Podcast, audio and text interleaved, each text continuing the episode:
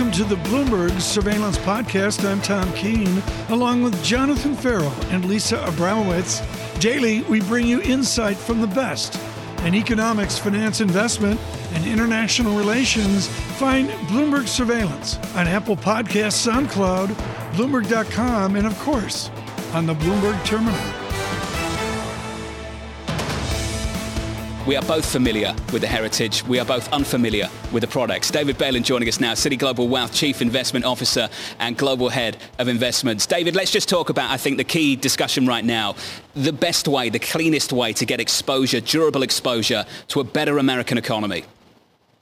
Well, I, you know, first of all, I, I want to be Tom's repairman, but other than that, I, I want to say that this is a, um, a pretty extraordinary time, and you've actually hit upon a couple of those themes. Number one is incredible revenue growth for technology companies and the benefit, of course, you know, uh, to their stocks. But that's what's benefiting the economy, this incredible efficiency and incredible flexibility of, you know, of companies, you know, global companies and U.S. companies. Number two is, and you use the great example of, uh, you know, of, of Stanley Works, the, the, the idea of, of what growth is to come. When we talk about an economy growing six to eight percent after a pandemic, there are two aspects to it. One is the actually ability to spend, right? And that ability to spend is due to household savings. And that ability to spend is actually due to the fact that people have not had the opportunity to leave their home to do things, to begin doing work for themselves, right? And what we're seeing is a pent-up demand from the consumer as well as, right, an enormous amount of stimulus and as well as the fact that people are going to begin to act as, as they did, you know, a year and a half ago. All of that is happening at the same time. You've asked another question, I think, in, in, in your programs, you know, yesterday, which is what's sustainable? And that will be very interesting. Lisa talked about this in the in the intro just now, which is you know some companies are going to be able to keep this boost of revenue. Like a company like UPS reporting extraordinary you know, uh, uh, uh, you know shipments and things like that. The to the extent that people continue to work from home, that will continue to take place. And so this change of behavior that's definitely going to be underway for the next couple yeah. of years, companies that have challenged it, that's going to be a big deal. The more people are adapting to work in the future based upon what they learned in the pandemic, the more we have this sustainable um, uh, revenue growth that you're seeing now. David, the big fear out there, I want you to address this, and we see this along the way for different reasons, but now front and center is margin compression. OMG, units, price, revenue, down we go. And on the income statement, we're going to see some forms of margin compression.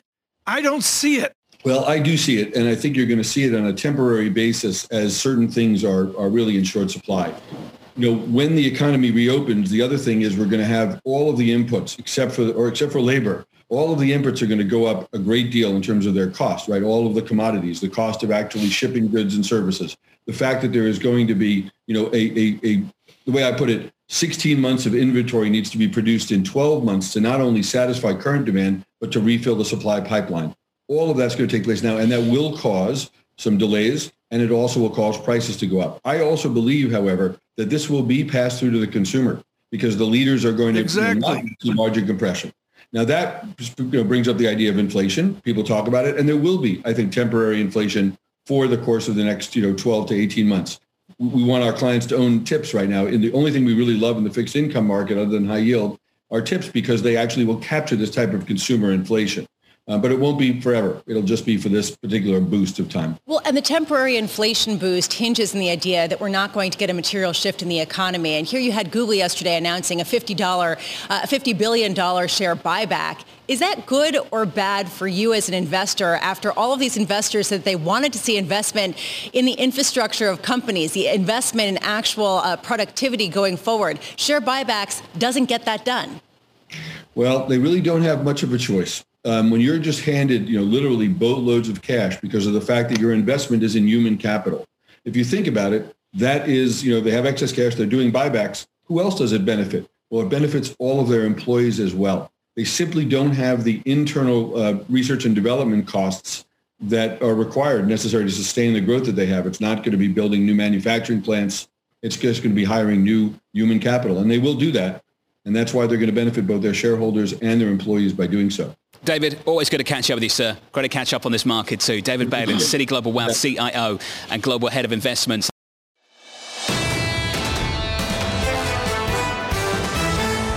We begin with Torsten Slok with Apollo Global Management and their chief economist. Torsten, when you see this data and the historic moment of trade, are you elevating your GDP estimates and lengthening the boom economy? Well, it is certainly very revealing for how strong the economy is. Uh, when imports uh, go up so much, it is certainly, as Lisa was saying, a very strong sign that uh, the stimulus checks have been buying a lot of consumer goods. That's been showing up in trade. We also have, generally speaking, that the economy is getting a lot of tailwind from excess savings in the corporate sector, excess savings in the household sector. And on top of that, the reopening, of course, just continues and now with the discussions now just yesterday of the mask mandates changing. So this economy is uh, is doing very well. And the numbers this morning on the trade balance just uh, confirms that uh, this your picture of the ball underwater that's coming up is certainly a, a good analogy. We are seeing an economy that's coming back very strongly. Let's talk about inflation, price pressure. As you've pointed out, Torsten, this isn't just base effects. It's too easy to sit here. It's almost lazy just to say it's the base effects. We all know the base effects. It's more than that, isn't it? It is, and I think this is a very, very important discussion for today, as uh, Mike, also Mike McKee just was mentioning for the press conference and the Fed. I mean, the Fed will continue to tell the dovish story about uh, the unemployment rate is still 6%. This is just base effects. There is nothing really to worry about here in the near term. We're still waiting for the economy to come back to full capacity or the unemployment rate to come back to a lower level, uh, which could be around 3.5%, which we were pre pandemic. But as you're saying, John, if you look at the data for a number of different indicators, not only are inflation expectations going up for the household sector, you're also seeing that it's getting very difficult to find workers. Some companies are now paying workers just to show up for an interview. You're also seeing in a number of different indicators when it comes to the ISM, the regional Fed surveys from the Richmond Fed, from the uh, Denver, uh, I'm sorry, the Dallas Fed and the Denver area in particular, but also the Kansas City Fed, they have shown significant pressure, in particular the manufacturing sector. And all this is pointing to higher input costs. And as you just spoke about copper prices, that makes it more expensive to produce. And the big question is, what happens if input costs go up? The two things can happen. Either margins can get squeezed or selling prices, meaning inflation can go up. And we are seeing more signs of this not just being base effects. There is very strong demand in the economy pushing prices higher. So how is your outlook different to the Federal Reserve's right now, Torsten? So I think that in the near term, uh, and if I type ECFC Go on my Bloomberg screen and I do the quarterly profile of how does the consensus expect core PCE over the next several quarters, it is quite impressive that the expectation is inflation will go up in the next quarter or two, and then will come down and be exactly two going into the end of this year and into next year. I think the risks are beginning to rise that Larry Summers is right. Or as Olivier Blanchard has been saying, this is not just overheating, there's a risk that this is like starting a fire. So there is a chance that inflation could be overshooting 2%. And the Fed might continue to say, well, that's okay. We have flexible average inflation targeting. We are allowing inflation to overshoot. But the big, big question is if long rates are also just going to take a relatively relaxed approach to inflation overshooting 2%. So I would say, John, to your question, that the key issue here really is that if inflation does begin to overshoot 2% for an extended period, one does need to look very carefully at how long rates will long rates just say, okay, that's all right, we accept that, or will long rates begin to say, well, wait a minute, if I'm a bond investor and I see higher inflation, that erodes my returns, and therefore I need to be compensated for that risk. What does an inflation fire look like? Not just burning hot, but a fire. I mean, are we heading back to 1970s? When we say that, people scream, no way, we're no way heading back to that. But parse out the new inflation fire. Yeah, that's a very important question, Lisa. I would say the new inflation fire is very similar to what we had in the late 60s, where inflation gradually went up and it stayed at a relatively elevated level. In this world we live in today, the levels of inflation, of course, are different relative to what we had in the late 60s, from 65 to 1970. But in my book, that would be inflation at or above two and a half on core PCE, which, as you know, is the Fed's preferred measure of inflation. If we get to those levels, and in particular, if we get there just for several months, then I do think that bond investors will really start to become worried. That's not my baseline scenario. I still think that inflation is under control, but we do have a few months here where we could risk some turbulence in credit, in equities, in risky assets because of this issue that rates risks and inflation risks are more elevated. And the final point on this is have a look on your Bloomberg screen on rates vol. Implied vol in rates is very, very elevated. So the move index, for example, is very elevated relative to say VIX, which has just come down. So what is the shock that people are so worried about in rates markets? that people in equity markets don't seem to care too much about. Same thing with credit vol; it's also very low. So there is a disconnect between volatility. Implied vol in rates markets is very high relative to how low implied vol actually is in almost all risky assets. And I think that's telling us something about how investors are thinking about the inflation risks for the next several months. Torsten, really, really, really smart. Torsten Slok there, Apollo Global Management Chief Economist. Right now in Washington, Isaac Boltansky with us with Compass Point with a very sharp note. And he really, I love the phrase, Isaac, from rhetoric to reality. The idea that we're loaded with rhetoric tonight. When does the reality click in? 11 p.m. tonight, or do we have to wait 11 weeks? I would argue it's already starting to click in, and, and at least that's my takeaway from from investor calls. You know, what we're going to get tonight, Tom, is an incredibly ambitious and expansive proposal that would, you know, intended to remake our economy in a way that we haven't seen since since the Great Society under LBJ. But the reality is, it's not going to happen. And one of my favorite lines, and the one that I think we should keep in mind as we listen to the president speak, is the president proposes, but Congress disposes. And really, the question for investors remains what will Congress agree to? And the subtext there is what will the centrist Democrats in the Senate allow? Okay, but I want to go out to your climb of Ohio Wesleyan University. I mean, they've got to sell this thing out where maybe the election is actually pretty close as well. How do the moderate Democrats around the acreage of Ohio Wesleyan adapt to their president and to their liberal wing? I think that the main point there is that, and this is, I think, an important timing point to highlight, is that infrastructure week is going to last another five months or so, Tom. It's going to be iterative, it's going to be time consuming, it will include myriad bruising fights over really detailed and nuanced policy issues from like kind exchanges all the way to stepped up basis. It's going to take another, I think, five months, most likely until September or October, to get something done. But my view is that there is a window of both political and legislative opportunity that Democrats will seize on and that we will get something. We're not going to get what the president calls for tonight, but we will get something of significance. Isaac, given your experience in Washington, D.C., what is likely between the $2.3 trillion infrastructure spending, the $1.8 trillion American Families Plan? What's realistic? Look, I think that right now we should um, focus on physical infrastructure. I think that that clearly has a considerable amount of support on Capitol Hill. Uh, I think there's actually bipartisan negotiation now, even though I wouldn't bet on that. I still think that we have to go through reconciliation. So I think we should focus on physical infrastructure. And then on the tax side, here's my framework anything that's seen as narrowing the gap between wealth and work has a likelihood of being included in the final package because it dovetails with the Democratic economic fairness agenda. So here I'm talking about the higher tax bracket. I'm talking about the increase in capital gains. I'm talking about the end of stepped up basis. Well, let's put some numbers on that. Equalizing the treatment of earnings and capital gains. The band is quite wide, the spread is quite wide right now. Isaac, how narrow do you expect the spread to get? What kind of numbers are you thinking about? Yeah, look, I think that anything that we hear tonight should always be viewed as a negotiating um, marker, not a red line. And I think the White House has been clear about that. So we will not see a capital gains rate of, of 43%. I think that ultimately that will be negotiated down um, to something closer to the 28 to 30% range. I think there are a number of reasons for that. We have the centrist Democrats, um, but also I think there's an awareness that we want to incentivize long term investing. Furthermore, there's an equilibrium where if you raise it too high, no one wants to sell. And so I really think it's fair to assume 28 to 30% on that end, again, for the highest earners. Well, let me just add an additional question in then, Isaac, because what they're trying to achieve is to close that carried interest loophole as well. And from what I can tell, and you tell me if your interpretation is different, that they're trying to do that by equalising the treatment of capital gains and wages, and the end outcome would be closing that loophole. Now, if they can't equalise that, can they just close the loophole by doing something else? And do you think they should do that?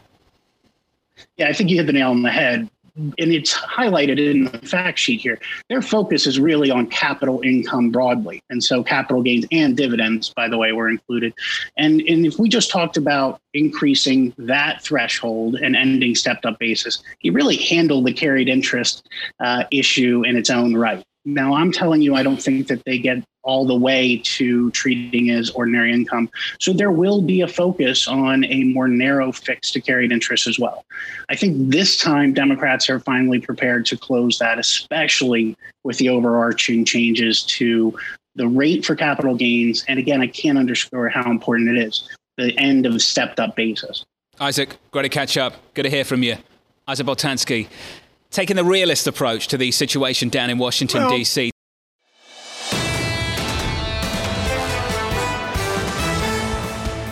Will Power joins now from Baird. Really been looking forward to this with his outperform on Apple. Will, I want to note the privatization of Apple. Since 2012, they've eliminated a very large percentage of their shares. They're down to 17 cajillion right now. Share buybacks are part of the fabric there. Do you just assume that continues in this boom economy? Well, Tom, uh, great to be here. Thanks again uh, for having me. I, I, think the answer, the short answer is yes. I think it has become a key uh, piece of the fabric of the company. And, and, the reality is it's become a good way to try to help reward shareholders with the prodigious cash, really, that they've continued to produce. And this is a company that we forecast to produce free cash flow approaching, you know, $80 billion. And despite spending a lot on R&D and other growth uh, initiatives, they've continued to produce excess cash. And I think, as you know, they've had a policy uh, to try to, to, return that net cash position uh, to neutral or, or effectively zero. And, and, that suggests we're going to continue to see, you know, aggressive buybacks. They've approached, call it, you know, $30 billion a quarter. We expect that to continue going forward. Are they going to announce a dividend increase today? I've seen that out in the zeitgeist. And if they do that, do they reaffirm their position by making it a near double digit dividend increase? That's a good question. It's not going to surprise me if we see a digit a, a, dividend increase, whether it's double digit or not. I don't know, but my suspicion is we'll see uh, an additional, you know, kind of doubling down, if you will, on commitment both buyback and dividend increase. And I think it's likely we'll get that as, part of the earnings release. There's been no official announcement in that respect. Will, what did you make of the announcement yesterday or earlier this week from Apple that they were going to invest 430 billion dollars. I can't even say it. It's that much in U.S. infrastructure. Well, look, it's a commitment uh, to the United States and, and, investment generally, right? Because they're certainly making investments outside of the United, uh, you know, States as well. I'm sure there's a political, you know, angle to that as well. I think they like to emphasize the fact that they are a significant, you know, taxpayer already, given all the tax uh, that they're taking uh, on on the regulatory front. Uh, but I think it also just speaks to the confidence they, they have in the business going forward, right? And the investments they want to make uh, to ensure they have the production capabilities, the skill sets, uh, and the R&D investment they, they need to continue to, to remain in a leadership position. Well, and Tom accused me perhaps of being a little bit cynical yesterday because my immediate uh, reaction was this is entirely a PR move ahead of different antitrust regulations potentially coming down the pike as well as higher taxes. And yet, how much does this sort of underscore the supply chain pressures that we expect to hear about in today's earnings release? Well, I think that's certainly an element of it too, right? And Apple's a company that's been a master of supply chain over the years and has continued to look for ways to diversify um, supply chain. And, and I think you're right. I think there is an element of PR. We've, we've seen similar announcements to the magnitude of $350 billion and the like over the past, you know, couple of years with respect to commitment. Uh, so I think it continues down that path, you know, they've been on uh, in terms of laying out a longer um, term vision. And again, I think also, as I said, you know, I think speaks to the confidence in the business and the opportunity opportunities you know, they still see ahead. Will Power, the last time around, the joy was a rebuild in Asia, not just China, but Asia in general. Do you look for a further recovery of their Asian growth?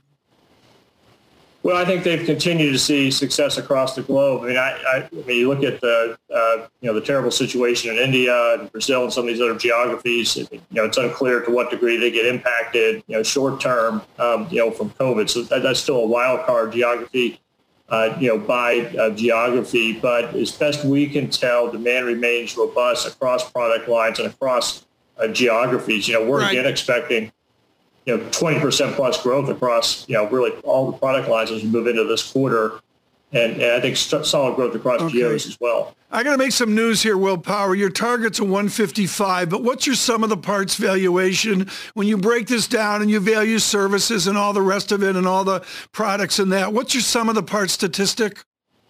Yeah, well, well, Tom, that's a good question. You know, look, I mean, I think uh, one of the things to call out here is if you look at wearables and services on a combined basis, that's almost a hundred billion dollar you know business. How right? much is so, that per share? If wearables and, and the stuff Lisa buys, how much is that per share?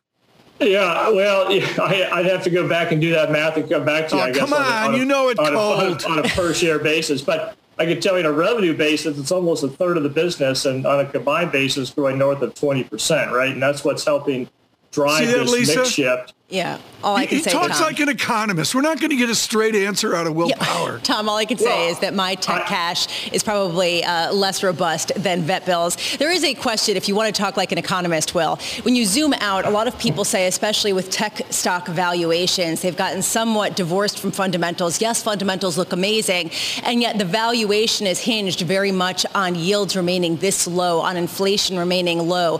What's your view on that? How vulnerable are uh, Shares to the idea of yields moving materially higher? I think less vulnerable than some of my hyper growth names. So, you know, as an example, I cover many of the high growth software SaaS names, names like Zoom, RingCentral, Twilio, right, which were all rocket ships last year, but have been under, you know, more duress due to uh, rising interest rates. And so I candidly, I think it's a much bigger focus there than it is on some of the big tech names. I think tax rate will be something to watch, certainly with Apple and some of the other big uh, tech names. Again, it kind of speaks to the fact that they you know pay a significant uh, you know percentage of profits uh, you know out in taxes. So it, it's certainly something to keep an eye on as it pertains to the broader market in the tech space. But I think you know a bigger uh, impact on, on the true high you know high growth names. Apple's growing at a much faster pace right now. Uh, but I think by and large, isn't seen still as a, as a double-digit long-term grower at this point. Will, when you talk about taxes, what would have a bigger impact in your view? A higher overall tax rate or closing some of the loopholes that big tech companies have enjoyed to evade or to get away from some of the high taxation rates? Yeah, that's a good question, and I, am not sure I have the perfect answer to that. I think it's probably you know the higher tax rate um, uh, overall. And again, I think as Apple points out, uh, you know they, they believe they're the highest uh, corporate taxpayer in America, you know already, right? So it suggests at some level they're not using perhaps every single loophole that, that perhaps uh, you know they could, but but you know yeah all companies are always going to look to try to maximize right their, their, their profits. Well, Mrs. Keene emails in and she wants to know a hitter like you, when you go to these road shows and you do all your Apple chit chit chat and all that, do you get like the Hermes the Hermes watch swag? do you get like the watch bands from Hermes at four hundred eighty nine dollars for the watch band?